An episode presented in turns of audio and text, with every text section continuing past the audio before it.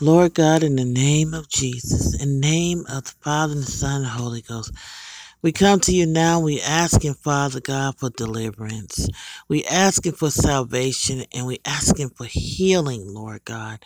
We praying, Father God, now for those that are suffering, those that are having coronavirus, and those that are suffering cancer, those that are suffering from being in homes right now.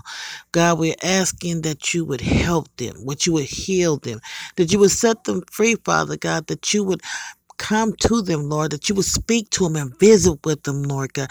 We ask that your Holy Spirit will come and visit with the people, Father God.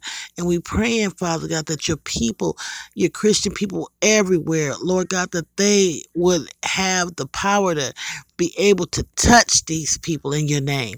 Then, Lord, that they could speak words of, of honesty and truth to the people and that they will be delivered and set free. Father God, we know that it's evil in this world, and we know that you don't bring evil, but you come that we have might have life and that more abundantly, Lord God, and that you desire that we all would pray. And so, Lord, we coming to you humbly and asking, Father God, that you would heal, that you would deliver, that you would set free. Father God, that you would visit the people and that you would make them well, Lord God. And most of all, we asking that you would save them, Lord. These things we pray in Jesus' name. Amen.